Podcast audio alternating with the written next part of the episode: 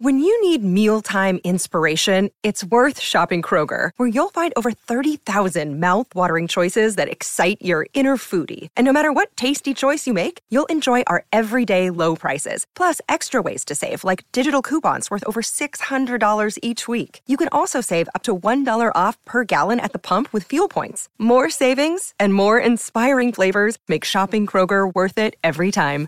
Kroger, fresh for everyone. Fuel restrictions apply. The Late Show Pod Show with Stephen Colbert. Hey, everybody, welcome back. Ladies and gentlemen, my next guest is a diplomat who has spent 40 years working in the government. She now serves as the United States Ambassador to the United Nations. Please welcome Ambassador Linda Thomas Greenfield.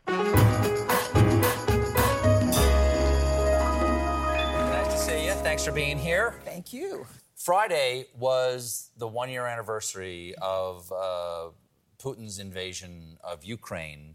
You were in the Security Council, in the Security Council meeting when that invasion actually happened. Looking back over the last year, are you surprised where we are or where things are in Ukraine, given how uh, perilous the situation looked in those first weeks? Well, I, I have to tell you, that day was surreal.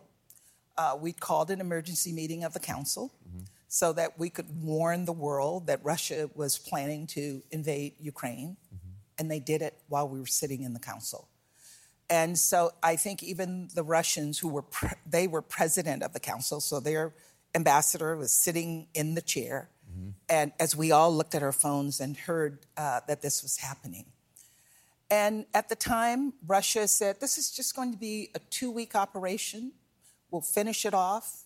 And here we are one year later, and they were so mis- uh, they were so misguided, they were so mistaken, because one year later, Ukraine still stands. And President Biden was there at the one year mark, congratulating President Zelensky for the fortitude that the Ukrainians have shown and showed the Ukrainians that the world still stands united with Ukraine. What, what's it like?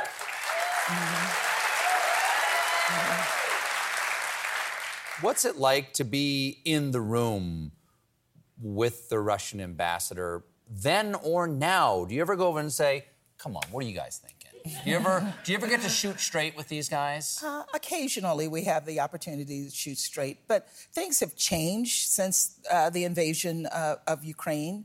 Uh, we have to work together. We sit around the table with each other every day, 15 countries, the five permanent members and 10 elected members. And we have to engage on any number of issues. Uh, we engage on issues where we actually agree. We agreed on, on sanctions against Haitian gangs. Uh, we agreed on continuing to keep the border open uh, into Syria uh, a year ago so that humanitarian assistance could continue to go in to people at need, in need.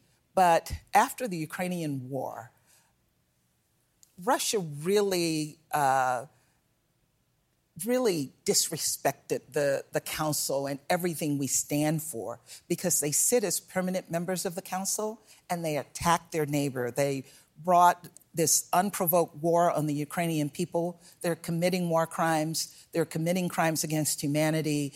They are committing human rights violations right in front of our eyes, and they're a permanent member of the council. Meaning So that they have a veto. They have veto They power. have veto power, and it is for that reason that we take our actions to the General Assembly, where their veto power doesn't uh, doesn't work.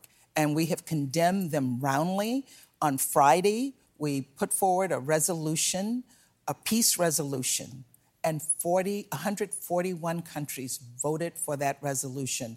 So let's talk about China for just a moment because there, it's been reported that China is considering sending uh, uh, weaponry and aid to Russia. And uh, Antony Blinken and Jake Sullivan have said, yeah, you, that's bad. You can't do that. Why would it be particularly bad for China to do that beyond prolonging the war? Well, first, it will prolong the war. But second, it means China will align itself with Russia's actions in Ukraine. China would align itself with committing human rights violations against the Ukrainian people, carrying out a bloody war uh, that uh, has really destroyed infrastructure in Ukraine. Uh, this is about supporting the UN Charter. And if China aligns itself with Russia, then it becomes part of that problem. So we've not seen any evidence yet that they have made a decision to uh, to provide lethal weapons, uh, but they understand very clearly if they do provide le- lethal weapons that they are uh, supporting uh, Russia in its efforts to destroy a sovereign country. Now, obviously, things can get tense in any diplomatic situation. As part of your job as an ambassador to try to de-escalate in many ways. That's the, that's the goal. Diplomacy is the Department of Peace. How I understand you've got a very interesting form of diplomacy that you use to try to win people over, not only for yourself, but for the states. I assume you're talking about gumbo diplomacy. uh, I, I, didn't know exactly what that meant. That's why yes. I was letting you. What uh, is gumbo diplomacy? It's uh, anybody in the audience from Louisiana? so, gumbo diplomacy is about making gumbo, which is an extraordinary dish, uh, and having conversations with people over a great meal.